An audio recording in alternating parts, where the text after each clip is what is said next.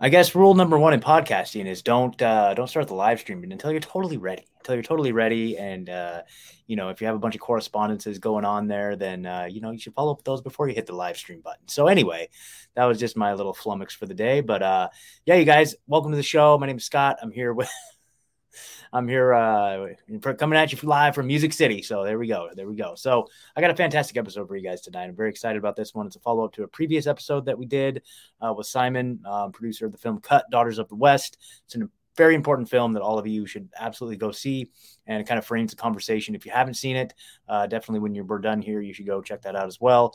Um, before we get too far into it i just want to show you how you can follow and support the show. So head over to rebunked.news that's the landing page that gives you the links to everything related to the show. You'll see all the uh, uh, affiliate links at the top here. So this is basically um, you know richard grove's autonomy uh, that's a fantastic uh, entrepreneurial course, teaches you a bunch of life skills, unschooling, gets you prepared to get out there and crush in the real world. And of course, TRS Heavy Metal Detox, Detox at truthtrs.com and the t shirt shop. The t shirt shop is on fire, you guys. Thank you so much for all of your support over there. As you can see, there's just all kinds of collections of shirts. You know, here's one, one of my favorites. I've been wearing this one a lot lately. Got any new conspiracy theories? All my old ones came true. There you go. Um, let's see. And then there's a whole bunch of other really good ones. Of course, the censorship kills, the classic, the most popular, the Beavis Are You Threatening Me shirt. Everyone should have that in their collection for sure. As you're going to festivals and all that stuff this summer, you can always like spark a good conversation. How about this? Fauci gave us all AIDS. He gave us all AIDS back in the 80s and the vaccine acquired immune deficiency syndrome that's been going around, right? So he gave us AIDS twice. And if you want to really shout that out, you can get the Fauci gave us all AIDS shirt Fauci gave us all AIDS again shirt. I mean, you know, if you really want to spark a good conversation, there you go. So all kinds of good stuff. Um, brought to you by Big Frog T-shirts in Beaverton, Oregon. Compliance is violence, guys. Don't go along with what they say. Whatever they say, it's it's you know they're going to come at us with more silliness very soon, and we just we just don't comply. That's it. We don't have to fight them. We don't even have to protest them. We just do not comply. Simple as that. Um, back to the rebunked.news page at the top, you're going to see the Substack link, and I want to encourage everybody to sign up just enter your email there. You'll be on the list. It's free. Um, and that basically just takes you over to the Substack page where we put out notifications about any time I'm about to go live. Um, you'll see the most recent episode there. Um, also, you know, anytime there's any updates with the show, this is the best way to stay in touch with the show. So I don't do a newsletter anymore. It's all through the Substack. And if you're signed up, that gets pushed right to your inbox. So you can stay up to date with the show that way. There is the option to do like a $5 a month, uh, you know, value for value type of contribution there if you like. Um, as I go forward, probably going to be putting out some bonus episodes on there for subscribers and all that. So sign up if you want to help the show. Um, it does actually help quite a bit. Um, then the social media, pretty much at Rebunked News everywhere. Um, the Telegram's the best place to stay up. You know, if you want to just hang out and chat, I'm usually in there all day chatting with the people. That's t.me forward slash rebunked news. So that's pretty much what I got for the business, you guys. And so, yeah, like I said, once again, I'm very uh, excited to bring in uh, tonight's guest, the great Simon Esler. Simon, how you doing, man? I'm great. How are you? I'm good. I'm good. Thank you so much for joining me again. So, um, yeah, I, am excited for this because the first time we connected, um, I was just really impressed with everything that you got going on. And I feel like towards the end of the conversation, we really started getting into a lot of the things that you're actually working on in terms of solutions. And that's what really interests me. That's really what interests me. And so, you know, we, we laid it out a lot of, uh, you know, the, the problem before and so hopefully we can focus more on solutions. But I just want to congratulate you, man. Like it sounds like, you know, there's a huge success with the film. Um, you know, I've, I've heard people talking about it. And so uh, I guess just real quick, uh, for those that may not have caught us, caught you on the last appearance, why don't you just tell us a little bit about your background, about yourself, and how this film Cut Daughters of the West came to be? Absolutely. So, you know, I've been uh, in the sort of alternative truth or conspiracy space for quite a while now, you know, uh, probably about 15 years. Uh, and I've been in and out of many different fields of knowledge, you know, looking into uh, occulted history and suppressed knowledge around UFOs and all sorts of different areas. I've dipped my toes in many of those uh, different waters. And, uh, you know, I spent some time working in the ufology space and doing conferences there. And that was how I ended up getting uh, connected with Rise TV And so I have this big library of content over on Rise TV where I've explored a lot of my research over the years. Um, so there's, you know, tons of just legacy content over there that's focused on the metaphysics really underlying a lot of what's going on and the secret history of a lot of what's going on. Um, but, uh, you know, I come from a background of uh, working in theater. And so I've been, you know, trained in storytelling and, you know, the, the creation of uh, stories from scratch and the artistic processes that one uses to create a compelling story. And so, coming from theater, you know, I really ended up transitioning quite naturally into filmmaking. And, uh, you know, this has become my full time gig, is really working on content. And uh, actually, I recently, uh, I'm happy to announce that I transitioned Daughters of the West so that people can go to daughtersofthewestfilm.com and I have my own video on demand set up there now. And I'm going to be building that out with all sorts of uh, content that I've created over the years. So one of the things that I did before Daughters of the West was my docu series Superorganism, and this is really how I got into the research of the family unit and found out about what gender ideology was doing to kids. So actually, I'm excited to announce that I will be um, offering Superorganism for purchase on my website as well, and people will be able to get to that. Um, but that really, you know, the war on the family has been a big passion of mine. That's been probably one of the most inspiring things that I've found in this research. And I'll say that even though I've gone down the path of researching aliens and suppressed technology and you know the fake history that we're handed in schools it has been uncovering the war on the family that has been the most inspiring and the most activating for me. And that's really a big part of why I made Superorganism and Daughters of the West and why I am working on a book that I'm going to be sharing with you guys today. So, you know, it's been a long journey getting here, and I'm excited to be sort of expanding my platform. And I guess I got a lot coming down the pipeline, I got to say. Man, that's so cool. And and it's so invigorating to know that, you know, someone else is out there who's following their passion and being able to do that full time, you know, leveraging that into an actual, you know, revenue source in a way that lets you do this full time.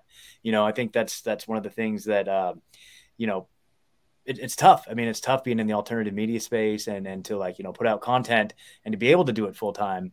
And uh, I think in a lot of ways you have to branch out from the actual content itself and find different creative ways to leverage that. You know what I mean? And to to uh, yeah to draw people in and and to attract people that are willing to recognize that it's like a value for value system where it's like you know I'm putting out value. If you have any value if you get value out of it, you know, you can return that value. And so to, to be able to bridge that gap is a challenge, but you know, it's it's a blessing for sure. You know, I found uh, you know for myself too. Like I'm in a space now where I'm actually starting to do that as well. You know what I mean? Like it's it's not directly from the show, but a lot of it is like the ancillary kind of you know peripheral projects that have been associated with it. And so it's like you know I'm, I'm, just congratulations on that man. That's that's really really cool. And i do want to shout out to you guys like you know simon's very active on social media. His instagram account is uh, just a wealth of information here.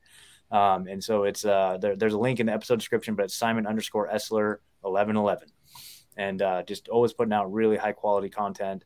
And uh, yeah, so just the, the fact that you're able to do that full time is really really cool, man. So really congratulations on that.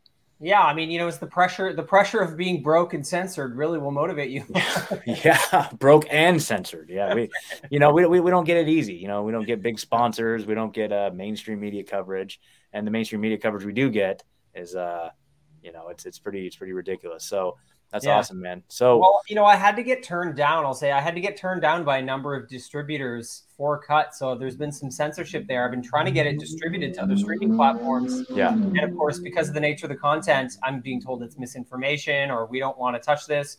The best I got from one of the distributors was we will take this on tentatively, but if we get any pushback from our hmm. community mm. or anything in the contents, we're going to immediately take it down. Wow. Well, people need to just like step up to the plate. Well, here's a question. So, in our last episode, you know, we talked about like the sensationalized nature of the coverage around the the topic of like, you know, kids being t- targeted with transgender ideology and stuff like that. And it can be a little frustrating, you know, seeing that type of coverage.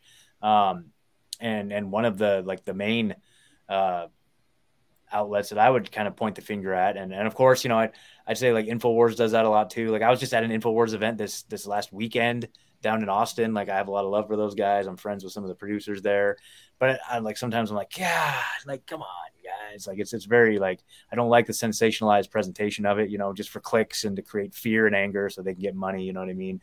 Um, but like uh but but like i will say like cut the film cut does a fantastic job of approaching it in a very pragmatic approach and just shows this is the reality of the situation. These are things you probably don't know about because these are the things that don't get covered in those types of outlets. But but anyway then i point at like the daily wire too. So did you ever like pitch it to the daily wire? Did they have any interest in it you know, I didn't. Uh, yeah. I guess I still could. Maybe I should. Uh, yeah. What What motivated the reason I ended up launching my own video on demand was because I was like, you know what, I really got to go down that avenue first, take full yeah. control of it, build my own platform, get it on there, and really get it so that I get the majority of the revenue stream. So up until now, I was using Vimeo. Um, yep, yep, yep, yep. Right. Yep. Vimeo, you know, they take twenty percent. Mm-hmm from you, and you got to wait two months for your payouts. Mm. Um, so it's really just they don't treat their creators very well, in my opinion. Yeah. So while I may still end up pitching it to places like the Daily Wire, I was like, you know what, I really want to take this all this censorship and the refusals from the distributors and use it to motivate myself to really figure out what is the back end of a video on demand platform how can i get this so that it's easy for me to run so that it's like i can be directly connected to my audience it took a couple weeks. The past few weeks has really been a grind of errors, like a lot of payment errors, a lot of like people trying to use my video on demand platform and getting a payment error, and me emailing them and getting it corrected. Yeah. But it seems to finally be working now. Um, and so I think what I'm going to get this momentum with my own video on demand, build that out, and then I'm in a position to, you know, to sell it to these streaming platforms as non-exclusive, you know, because yeah. I want to maintain the rights to it and really go down that route. So that is my long-term game plan is to to first have everything run through my video on demand and then start pitching it to the platforms after that. And that's just the, the only way to do it, man. You can you can only create or you only control what you create. And yes. so we have to build out our own infrastructure. You know, I'm still relying on a lot of like third party platforms for sure. I would love to get to the point where, you know, I have full control over, you know, all the platforms that it gets put out on or, you know, bring it down to or you know my long-term vision would be like creating like a network or something like that like a like something yeah. that would rival the daily wire. Like that's just something i'm trying to manifest someday down the road maybe like 10 20 years from now you know what i mean? But like being able to control our own content is absolutely crucial as this thing continues to escalate so. It's all about yeah. this decentralization you know? This massive form of decentralization that's ongoing and we're we're a part of that and i think you know when, when we look at things like the collapse of hollywood uh there is going to be a vacuum yeah. um, for people to step into, and even just for you know documentary filmmakers and people yeah. who are ready ready to step into those shoes. We saw this with Sound of Freedom, that the vacuum uh, of Hollywood uh, is allowing things that are relatively alternative to start to step into the spaces and fill actual seats in theaters. Mm-hmm. Um, I think that's just going to continue to happen, and so as as people like us are building our infrastructure and really solidifying ourselves, I think there's going to be way more work because there's going to be thirsty audiences for truths that they're just waking up to. Yeah, absolutely. I agree.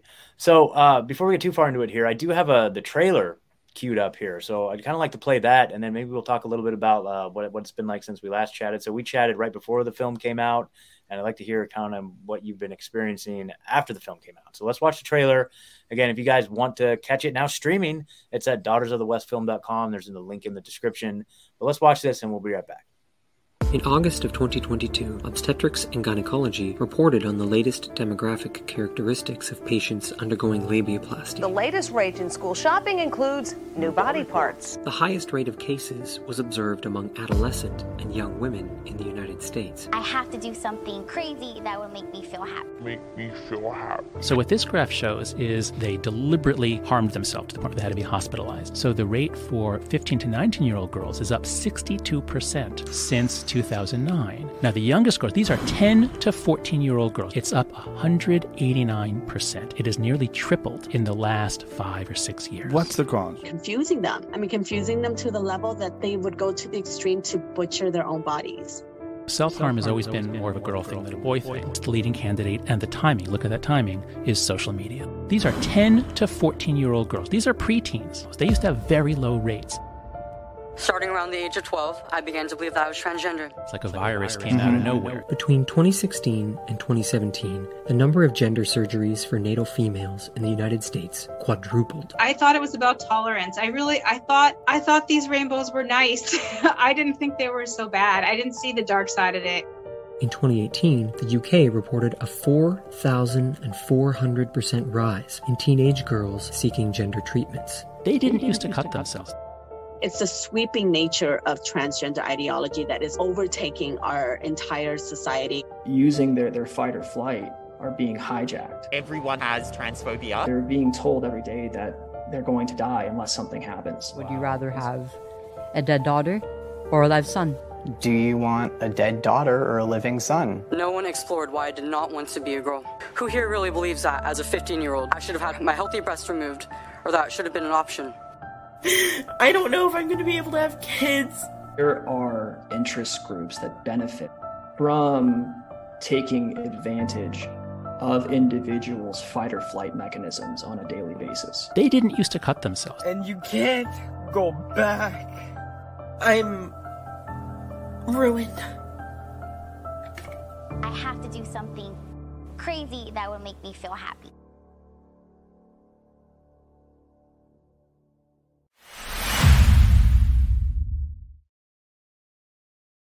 There you go. All right. Yeah, it's powerful stuff. And then just, you know, as a fellow video editor, I think I told you this last time, but like, man, like you're like next level skills. Like I need to up my game quite a bit if I ever want to. but yeah, no, it's, it's awesome, man. Like you did such a great job with the film, the presentation, the story is very harrowing. And then the accounts and the testimonials, it's, it's just gut wrenching. You know what I mean? And then it goes along the lines of what, you know, primarily what I cover on the show or like the articles I write, it has to do with like, you know, the, the vaccines, right. About the, about all the stuff around COVID that they didn't give us all the information on. Right.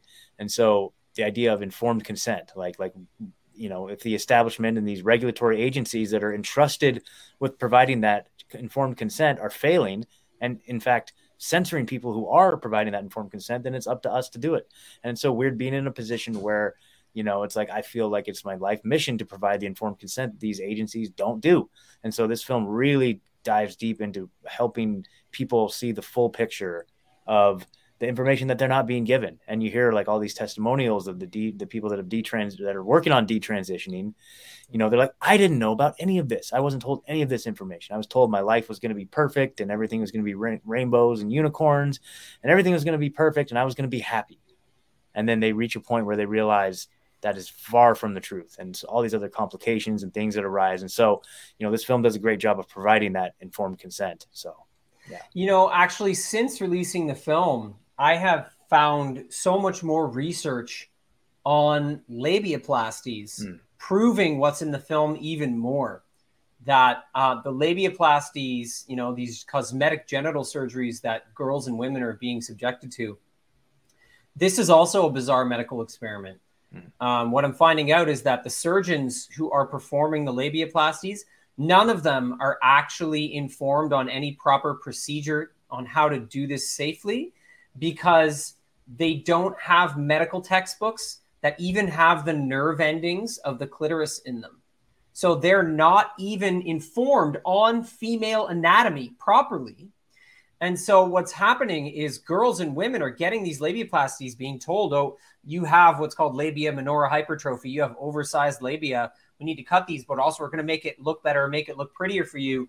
And they're damaging the nerve endings in these girls' genitals. And like some of these women who are speaking out now are saying they're struggling to have orgasms because of these.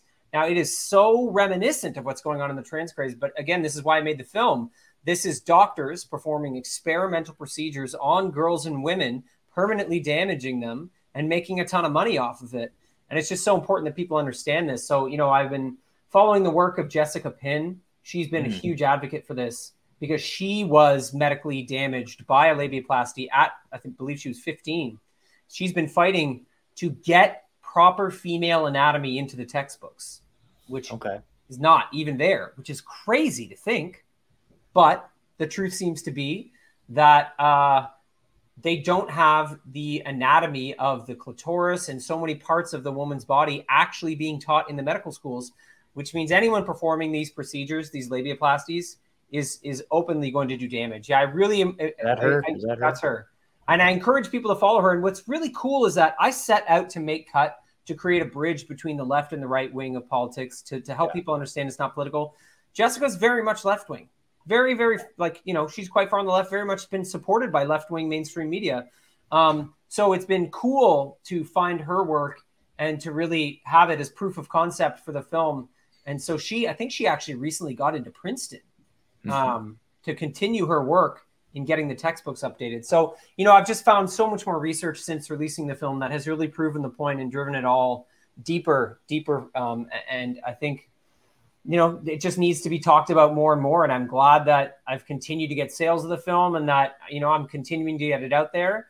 Um, one of the things I'm really trying to do now is to get people to organize screenings in their communities. Mm. Um, you know, I think that's something I'd really like to increase because those in-person events, there's nothing like it. There's just nothing Yeah. like it. Yeah, well, shoot, yeah, I might have to think of something like that here in Nashville for sure. Like, um, I know a couple other folks who have been talking about doing some sort of screening, so that sounds like a win-win situation there. Yeah, yeah. Then- Actually, I have some people in Nashville that are already interested. So let Okay. me know. We'll chat. Yeah, let's chat afterwards about that because I definitely like to be involved with that. Um, so you had a screening, I remember you saying in New Jersey, and Yes. what what happened with that?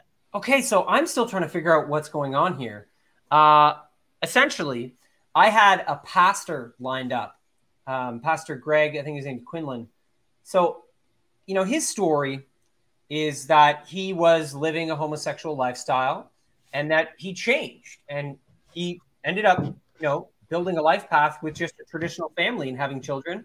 And one of the things he's really trying to get people to understand is all the stuff that's out there saying that if you're, you know, you're born homosexual and you will die homosexual, it's in your genetics, it's in your body, nothing you can do about it. And he's out there saying that's really not true. Some people, they, it changes, you know, and this narrative is not correct. And it's actually kind of dangerous to hand people that narrative. And he's a living example of this. So he had a big following in Bridgewater, New Jersey. He, through the person who um, applied to host the screening that I had been working with, she had directly spoken to him. He was interested. He had confirmed he was coming. And something happened with the event organizer at the venue. They, I don't know what this agenda is. I don't know if it's a woke agenda or just a personal agenda. I didn't really want to dig into it because I didn't feel like getting in a battle with these people. But essentially, this person sabotaged the event, went behind our backs, and canceled the pastor as a speaker at the event, which essentially like nuked our ability to fill the house enough to make it worth it for me to fly out there. Because, you know, I'm not personally someone with a following in New Jersey. Yeah. It was really about having a local person join up with the event and help us co-create it. So once uh, he got sort of secretly removed from the event, uh, we just realized we're gonna have to move it to the fall. So we're in negotiations to do it in the fall and actually to do it bigger. We're gonna try and do two New Jersey screenings um, back to back, uh, one day after the other. And so I'm trying to organize something that's just gonna hit harder. Um, You know, anyways, but that that's sort of the weird backstory on this, where there was some kind of sabotage that unfortunately we had to we had to shift the whole plan. Wow, that's intense. Yeah, I mean, it's not surprising though, you know, that just whatever backroom deals are being made to sabotage anything along these this nature of what we're talking about is uh you know, that's just status quo these days. It's crazy. So yeah, just keep pushing, keep pushing through. That's You right. know, I think I think people are ready for this message and it really shouldn't be a partisan thing at all. You know what I mean? Like I have yet, you know, I have like gay followers, gay listeners, you know, friends, and I've yet to come across somebody who's like, yeah, kids should definitely be like transitioned as early as possible. They're all like, no, bro, that's shit's insane. You know what I Yeah. mean? It's a radical so- minority. It is yeah, a radical yeah, minority. Yeah, but the fact that it gets amplified to the extent that it does, Yes. is so crazy. Like I was even- like, I always say this on the show. Like the only time my eyes ever glance like mainstream media is like if I'm at the gym and like I just the horror of it every time. It's like they have the TVs going and the CNN and all this Yeah. stuff, and I'm just like, oh god. And so I, I, I, you know, kind of morbidly look every now and then. But it's like, yeah, last night I was there and headlines were like, I can't remember what it was, like North Carolina, South Carolina, something like that, passed three laws like completely uh diminishing the rights of trans kids. I'm like, no, no, no. no. I mean, that's just like the, the way that they frame it. It's like, come on, like who are you virtue signaling to? You're virtue signaling to like this like 0.001% of like the world. Like, what is that? It doesn't make any any sense at all. Have you gained Okay. any insight into that? Like, Yes. what that is? Okay, let's hear it. Absolutely. Actually, so this is a good sort of segue for me. I recently started from scratch a new show called Situational Awareness, Mm. but I started it on a brand new Rumble channel. So, uh, yeah, give me a follow. Find Situational Awareness on my Rumble channel there. Um, because it's uh it's it's a fun project for me. But you know, I was sick of YouTube. You know, I have a couple thousand followers on YouTube, but I was just tired of YouTube's nonsense and their censorship flagging everything I do. So I decided to just go from from scratch and start there. I actually speak to what you're talking about on the show in two different episodes that are out right now. And what we're really dealing with is two different kinds of modern warfare. We're dealing with asymmetrical warfare and narrative warfare. So, asymmetrical warfare um, essentially, war evolved so that you could have asymmetrical warfare in the sense that you can have a small group that is able to make an impact or even defeat a large group or a large power. So, it's no longer that war is about uh, sort of armies of equal kind, equal size, equal equal strength. It's different now in that technology has advanced things. You know, cyber warfare has changed the nature of war extensively. Uh, the ability to use social media to create viral uh, campaigns, to create fake viral campaigns that look grassroots. So, astroturfing, right? When you really make something look like it's grassroots, but it's actually well funded by a large entity. Um, this asymmetrical warfare is a big part of what we're experiencing because you have this radical minority, right? So with the the trans issue, you have a radical minority who is fighting for this. And then what happens is you have the mainstream media apparatus and they're able to take that radical minority and amplify their voice and use narrative warfare to essentially launch narratives that give the feeling and the experience that there is a large portion of the population fighting for this. Um, and so this is the way in which asymmetrical warfare and narrative warfare are actually combined. This is one of the things I talked about in my most recent episode of situational awareness because that's actually a big part of how Justin Trudeau is in power today in Canada. Um, because in 2019, Justin Trudeau's victory um, was only 33% of the vote. Okay, because of the nature of the very broken Canadian electoral system, Justin Trudeau has the smallest minority government in Canadian history. So he has this little 30% of the population that has put him in power, but he has a monopoly over the media system here. So CTV News, Global Yeah. News, CBC, they are all beholden to Trudeau's little uh, liberal government. And in fact, CBC gets roughly 70% of its funding from Trudeau's government. So they are extremely beholden to him. He has openly joked about this in the past. Um, so what happens is he has his little radical minority that put him in power. And then anytime there is any opposition, Trudeau is then able to use his media apparatus to not only assassinate the character of his opposition, but also to make his opposition seem genuinely dangerous to his radical minority. And so he'll frame his opposition as hateful, right? He'll go and say, for example, that all the Muslim parents in Canada that have been speaking out against gender ideology in schools, he'll go and say they are being brainwashed by right wing American politics. They're being brainwashed by right wing extremism. There's a dangerous force in Canada. It's right wing extremism. It's the push from Trump supporters um, that's warping their minds and misinforming and disinforming them.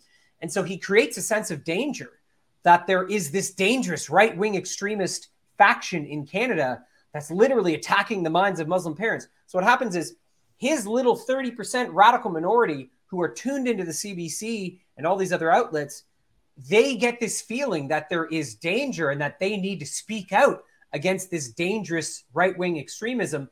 And then the media apparatus amplifies their voice and makes it seem like there's a large portion of Canada speaking out against right wing extremism. So that's basically a map of his operation and how he uses narrative warfare and asymmetrical warfare, where he just needs a small fraction of the population, first of all, to get power because our electoral system is broken, uh, but second of all, to be able to create these different narratives that serve his purposes. Wow. That's that's a really great analysis. I mean, I, I heard about that whole situation where like you know the me there people in Canada aren't even allowed to get certain types of media now. All of a sudden, Yeah, there like, was a bill that was passed. Uh, essentially, it's a very sneaky way to insert a form of communism in. Mm-hmm. It's very, I have to say, it's very sophisticated. Uh, I have to admit, it's very sophisticated warfare. Basically, they passed a bill, and it's under the guise of protecting Canadian content. So Mm. this is the narrative they Yeah. sort of put in front of it. They said we want to protect uh, Canadian content and Canadian news uh, outlets and make sure that Canadian news is not being saturated by you know American news and people that uh, are coming from outside influences. Of course, that fits with their their ongoing narrative, right? That it's American right wing politics is influencing Canada. So they passed this bill to state that if Facebook and Google and the likes of you know the, these big tech companies want to use Canadian news outlets on their platform, and by use they just mean have shared by people, Canadian news outlets on their platform, they personally, their companies have to pay Canadian news outlets for access to their content. Of course, Facebook and Google have said no, we're not going to suddenly start paying Canadian news outlets. We're amplifying them. You have it backwards. Um, but because Facebook and Google have refused to pay Trudeau's fees, essentially now they are in a position where they have to uh, remove all Canadian news outlets from their platforms. And so if you're Canadian on Facebook or Instagram uh, or Google, you are essentially going to struggle to be able to find any uh, news outlets uh, from Canada on those platforms. You're actually going to be blocked from it. Uh, it's it's quite incredible. So it's creating, you know, kind of like great firewall system here, like China has. Mhm. They're making it so that the internet in Canada is controlled by the government, but it's all under the guise of protecting Canadian content. Yeah, exactly. When well, we always see this. It's just like the oldest trick in the book, right? Like with the Patriot Act, like this is to protect you guys from the. We're going to take all your rights in order to protect you from the terrorists, right? Or any of these conversations about uh, having like internet ID to like protect children, right? Stuff like Yes. that, where it's like you know, so it's all framed under the guise of it's, it's completely inverted. It's framed under the idea of like, hey, we're doing this to protect you, but you know that's going to mean that you have to give up all your rights and freedoms in order to get there, and it's just really, really shocking, man. Yeah, crazy. that's that's crazy. I hope It's you guys crazy. are able to push back on that somehow. Like Yeah. VPNs, like like, can you get through like a VPN or they outline VPNs too? Or There's the VPN thing, and there's also just what it's done is it's caused people to just download news apps, right? And you just you get the news apps so that you get the notification straight from the news app itself. Hmm. Um, it makes the sharing of it a little more difficult for sure. Um, I don't know. I think we're gonna have to see how this plays out. Yeah, I think Trudeau might have overstepped because Yeah. you know he's up against big tech, who is also very corrupt and crazy. Um, but again, he does these crazy radical things that seem nuts, and and you see how this makes him look terrible on the world Yeah. stage. exactly. But this all goes back to that asymmetrical warfare and narrative warfare. He does not care how he looks on the world stage. He does not care that 12 million Canadians voted against him in the last election and only 5.9 voted him in. Um, he does not care that he's upsetting or triggering or offending or doing anything to upset these people because all he needs is that radical minority. That's Mhm. all he needs. So his goal is to just keep them in their little narrative streams, keep them radicalized, keep them triggered, you know, keep their nervous systems in a state of fight or flight that, you know, we're in danger, right wing extremism, transphobia, anti LGBTQ hate, all of that. If he can keep that, then in his eyes, in my opinion, he can keep his operations running. So he's willing to do these very radical, seemingly crazy things because that's all he's got is this one radicalized base. So we'll see what happens in the next election. The question is, how fractured will the Canadian vote be leading into that election? Because our system is really quite designed to fracture the vote and to really disempower Canadians, in my opinion. Wow, that's interesting. And it really is true. I mean, we're seeing the same thing here in the United States. They're so blatant and flagrant with a lot of their just like corruption and tactics that are, you know, like here in the United States. Like I'm not like a big Trump guy, but like the idea of, you know, them using the the judicial system against him and trying to like eliminate him as a candidate, you know, that's just like blatant on its face. You know, I mean, there's a lot of these things that like it just indicates that they don't care. They don't care what the way they're perceived. They don't care the, the way that the world looks at them. They're just going to steamroll right through anyway, which is very alarming for sure. But it also is a sign of desperation because I think in the overall narrative war, we're winning, man. Like I think we're really, we're really winning. And so as they get back further in, into a corner, it's going to become a lot more crazy just around COVID and the vaccines in particular, just this last year. Like it's just been like bombshell after bombshell coming out. Like I just heard that they just, the FDA acknowledged that ivermectin can be used to treat COVID. It's yes. like, oh, really? Oh, really? Okay. So, you yep. know, yeah. And so, so it's just, it's just the, the dominoes are falling one after another. And, uh, you know, I don't know how long they can sustain it without completely going off the handle. So we'll just have to stay tuned to that. It's one of the reasons I'm so passionate about like talking about things, modern warfare and things like asymmetrical warfare and narrative warfare. It's why I like educating people about this because the end realization the sort of the affirmation, the confirmation is that we are the majority and yeah. we are winning. And this is one of the most dangerous things for them because I believe there's still a lot of people out there who are aligned with us and mm-hmm. and this fight, but who still believe that they might be a minority or that there might be a large group that they're up against. I think there's a significant portion of the Canadian and American populations that need to really let it land. You're the majority and the media is amplifying a very small, crazy group.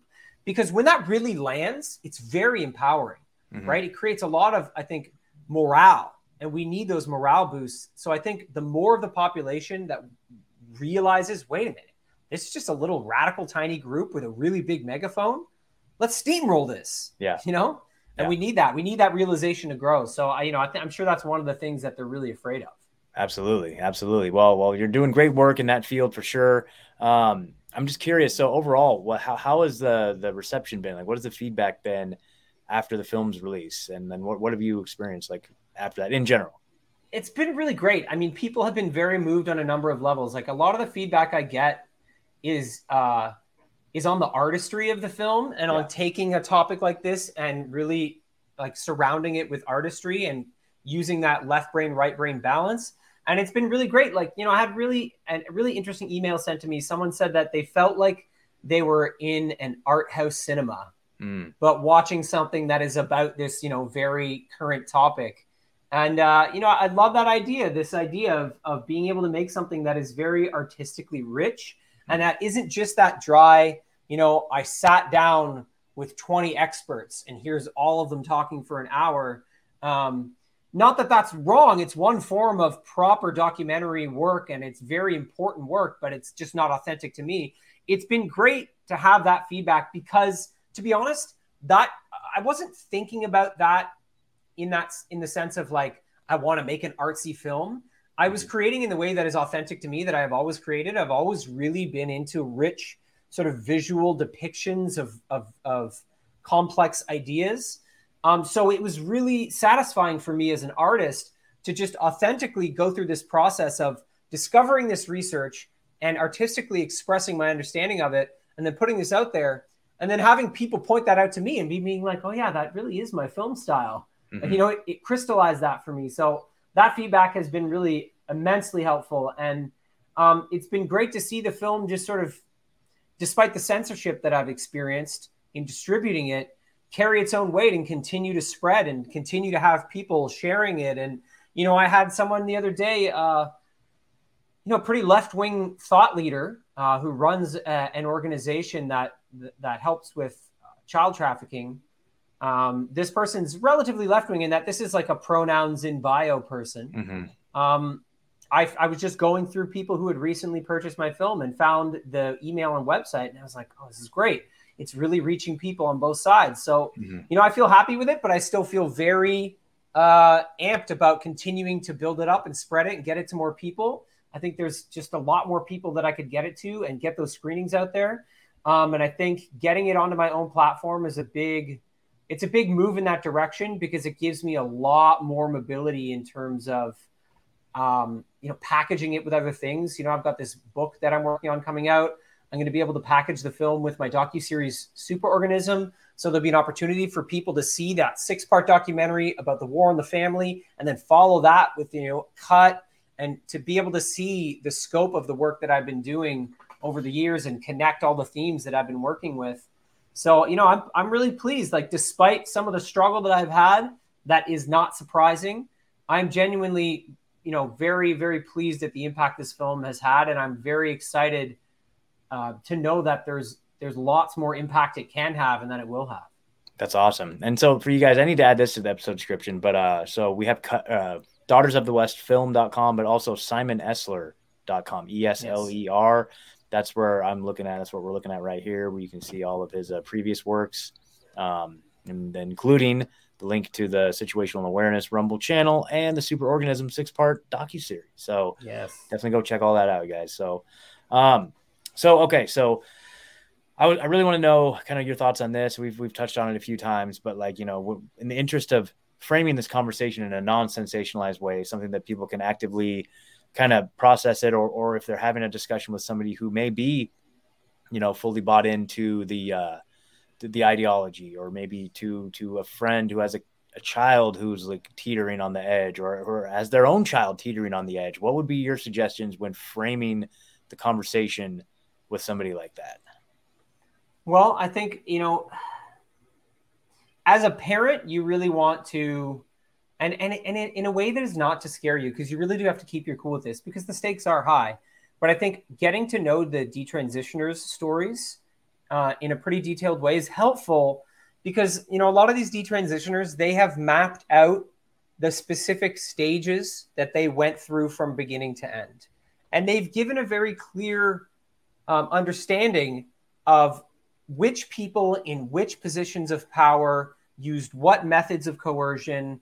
Um, you know, were focused on on uh, the ideology in what ways. So I think getting familiar with the stories of detransitioners is helpful because it allows you to see hmm. the systemic ways that this is unfolding.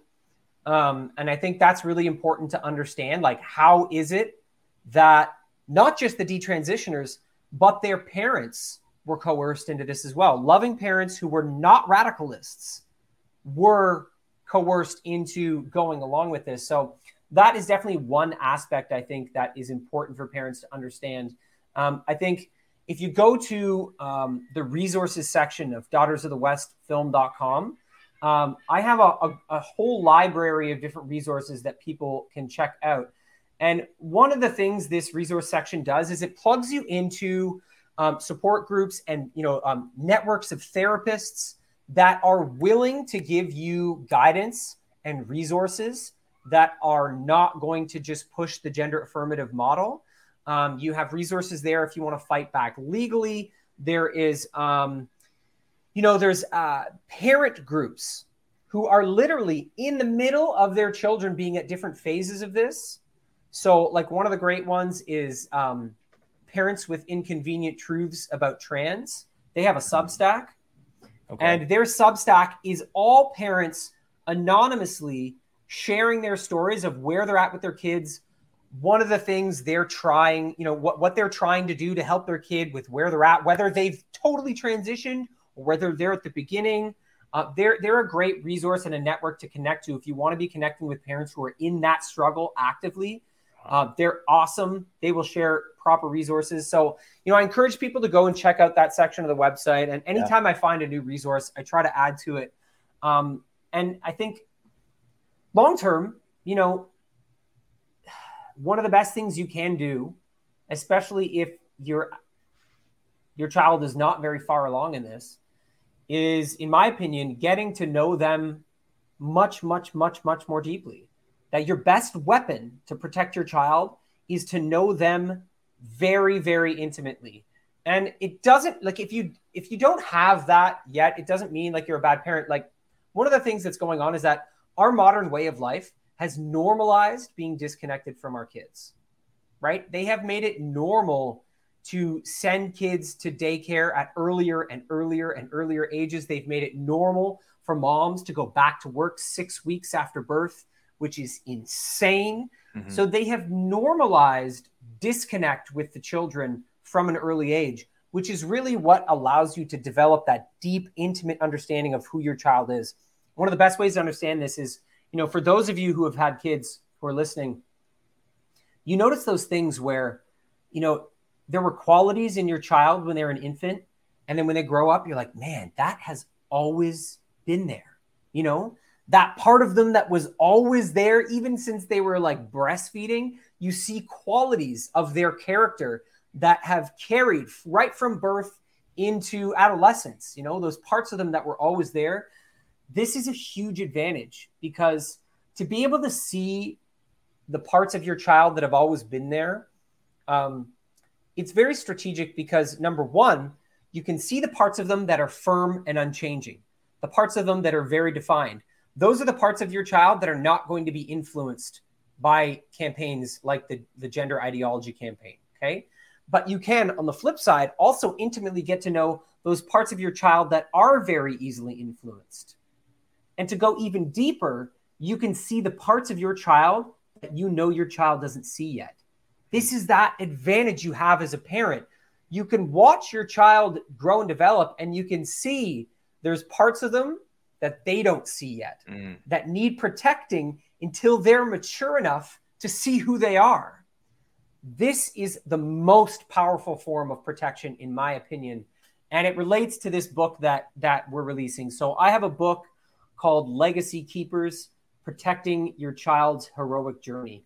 And this is the whole focus of the book.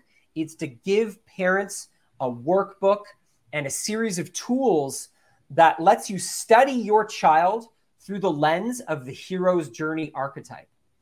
And by studying your child through the hero's journey archetype, you can get access to what parts of them have always been defined and are firm and there and the world cannot influence, and what parts of them are open to influence. And really, when we look at the parts of a child that are open to influence, specifically the parts of that child that are open to influence that the child is not aware of yet, that's innocence. Hmm. That is their innocence. Hmm. And I think what's beautiful about the work that I'm I'm really excited to cultivate in families is that we can move past this vague notion of child innocence, you know, childhood innocence as just a sort of loose concept that often actually gets consumed by this sensationalism hmm. and the political rhetoric and get down to what is your child's innocence, right? Because hmm. their innocence is unique to them.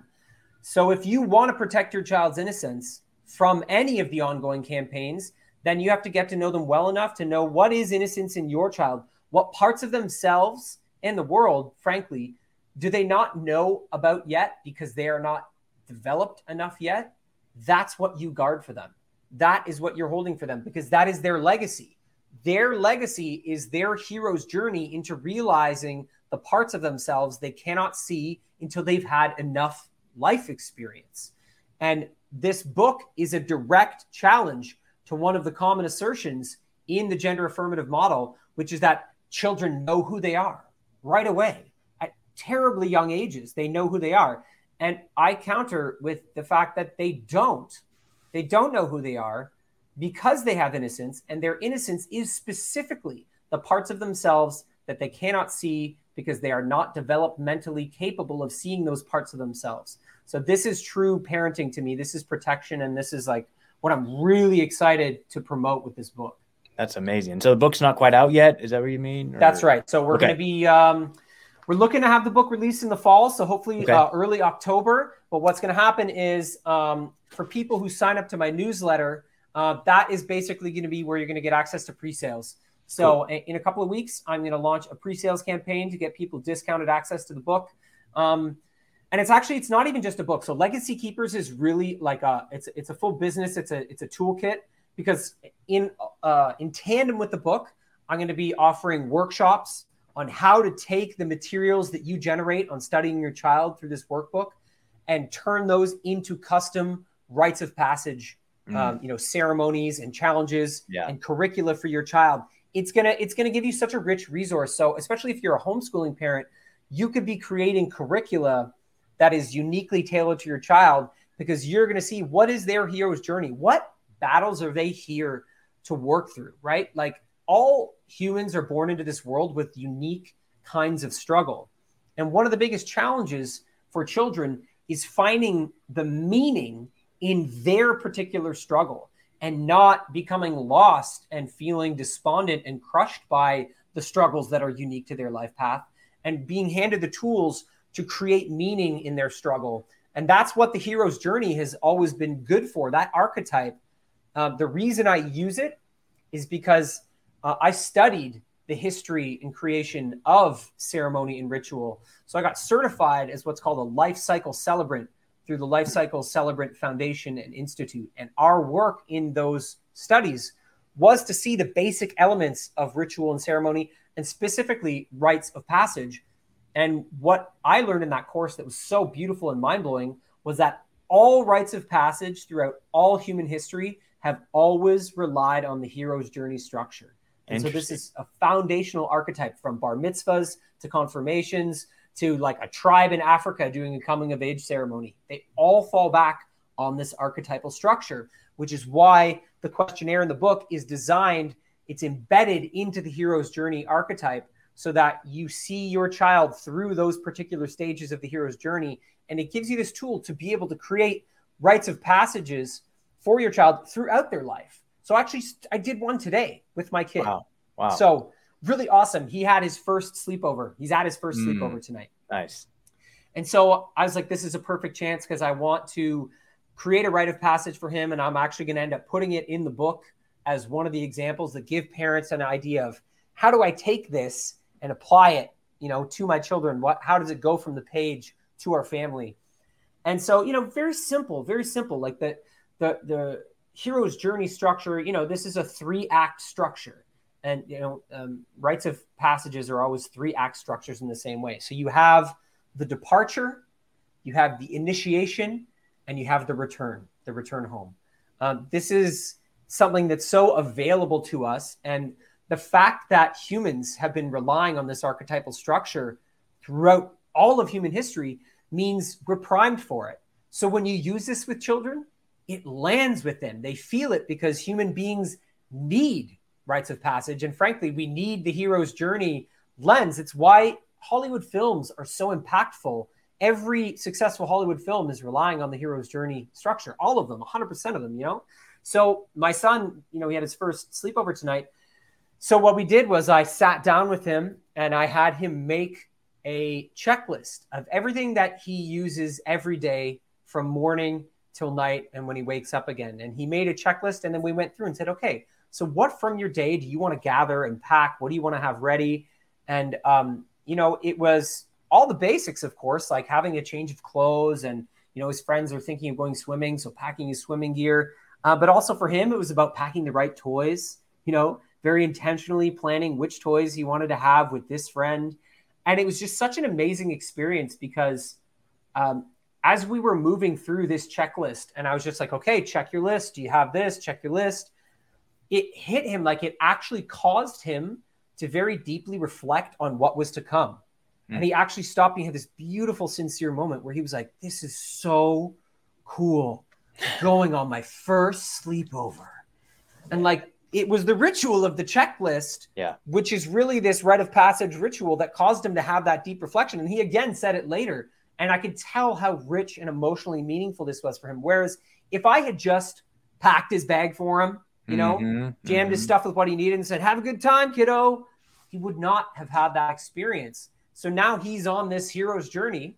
And, you know, I'm looking forward to his return home and to framing it a little bit, giving it a little bit of ritual. Even these many forms of rites of passage are extremely, extremely meaningful. So it's not just about coming of age and bar mitzvah level events where the whole community's there. We have to see this as a tool to embed into our children's lives. This is the kind of stability that I believe will protect children from things like gender ideology. You know, mm. and hmm. I, I, think I talked about this last time I was on the show, but yeah.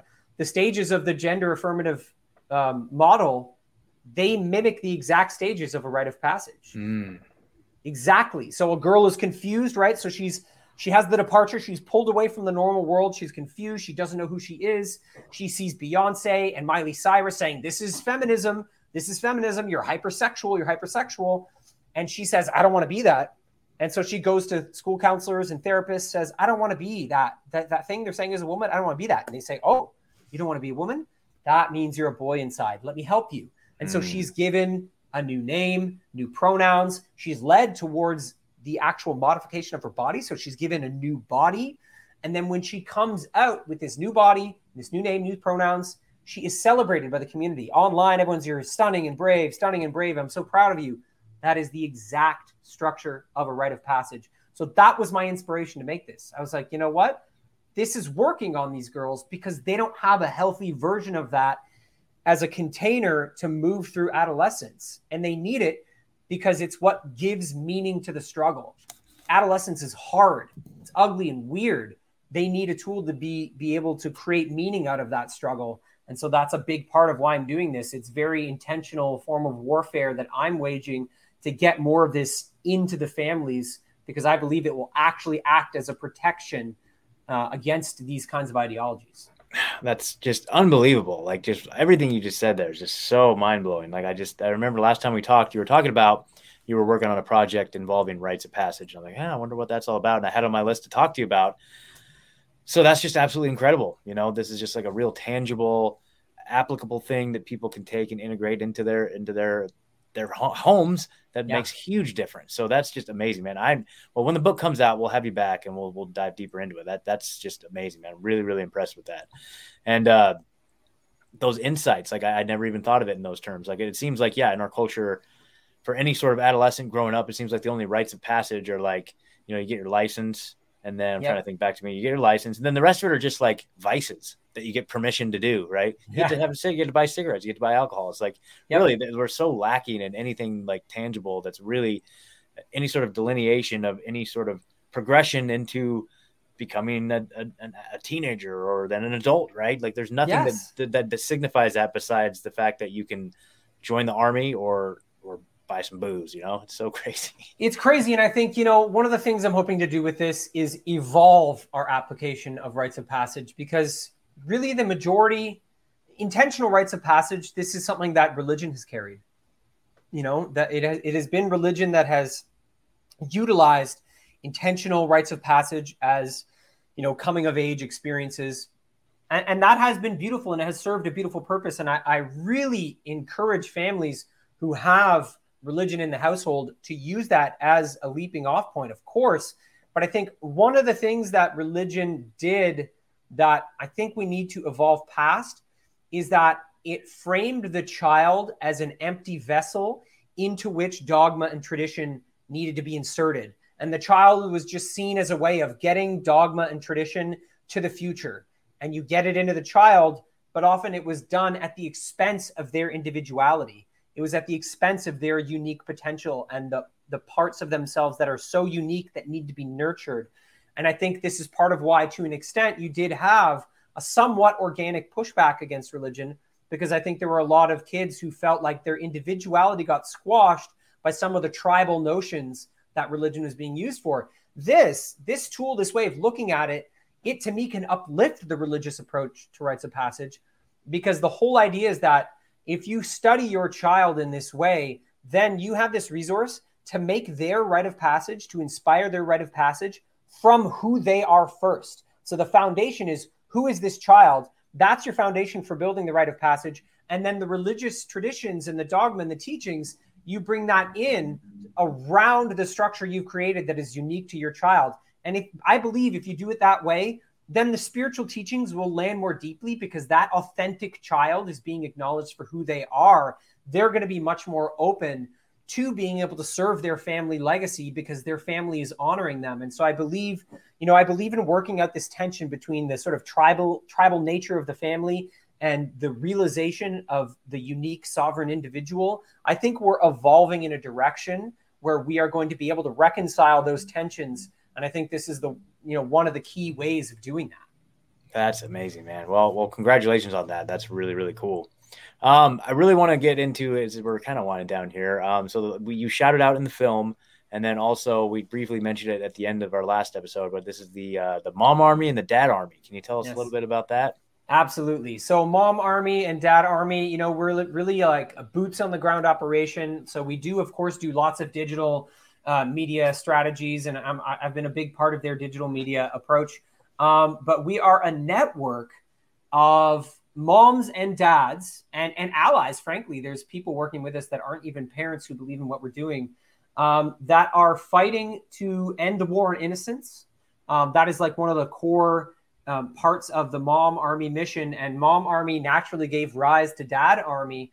And so, Dad Army, you know, we're very much focused on the war on innocence as well, but also pushing back on the, the war against men and masculinity and, you know, trying to frame fatherhood as something honorable and powerful. Um, and so, uh, we are really very successfully lately, especially doing a lot of boots on the ground work, getting bills passed, staging protests, um, you know, uh, raising money for lawsuits, uh, really trying to get the boots on the ground community action going on. Um, so you can follow Mom Army and Dad Army on Instagram to see a lot of that work. You know, for example, one of the dads um, that we have, he's recently had, uh, uh he's been spearheading a bunch of the victories in the school boards in California mm. uh, in Temecula and a bunch of those places. So, you know, a big part of that has been a dad army operation. You can look up uh, SoCal Parent Advocates, I believe it is, on Instagram.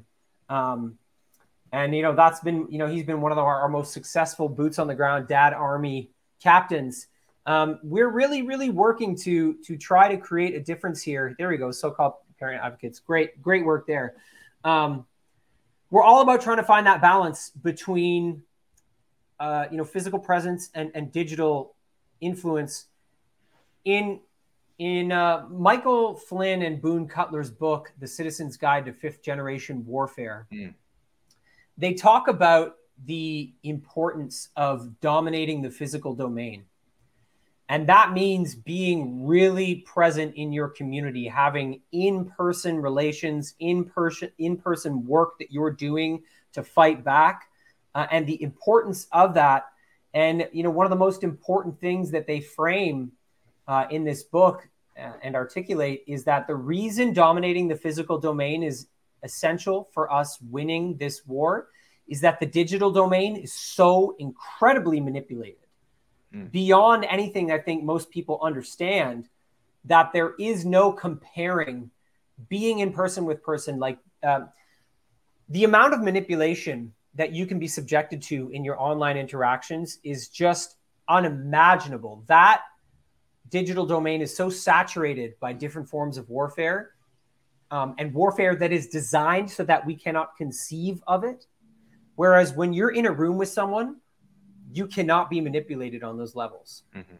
And so we're really about trying to push both things forward, dominating the physical domain, but also really getting, you know, strong in our, our digital presence and trying to navigate the minefield that is that is the internet right now. So, you know, I encourage people to check out Mom Army and Dad Army and, and give us a follow and line up with our work and see the work that we're doing um, because it's it's been very important. And Mom Army just had their one year anniversary. Nice. Um, and uh, really impressive, man. I got to say, just so much has been done. There's been so much success, so many victories, um, but uh, but lots of work to do. So in Dad Army, we've got a growing group of dads uh, who are essentially victims of gender ideology, who are uh, their sons have been taken from them by uh, radicalized mothers who are transitioning mm. their sons without their permission.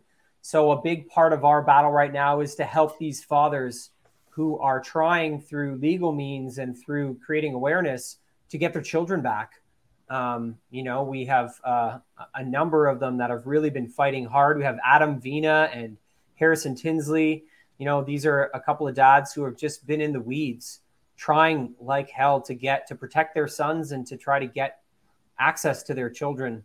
Um, so that's going to be a big focus for us in the upcoming year.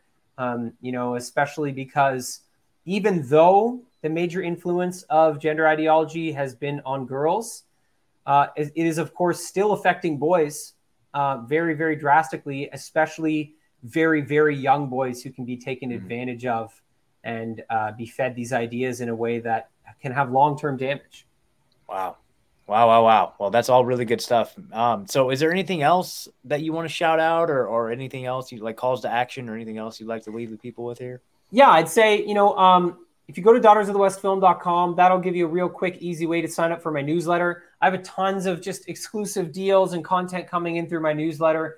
So that's a great way to stay in touch with me so that, you know, anytime I get nuked or censored or shadow banned, mm-hmm. it's super, super helpful. That's also where I'll be releasing. Um, you'll get first dibs on the the pre-release of my book, um, and, and also if you purchase Daughters of the West from my website, um, from my own video on demand, you'll actually you'll become a member of my website, and that's going to give you inside access to a number of short films. I'm going to be dropping on that platform. So um, membership uh, to the website is technically free. So if you go to purchase Daughters of the West, uh, you have to become a member to make the purchase go through.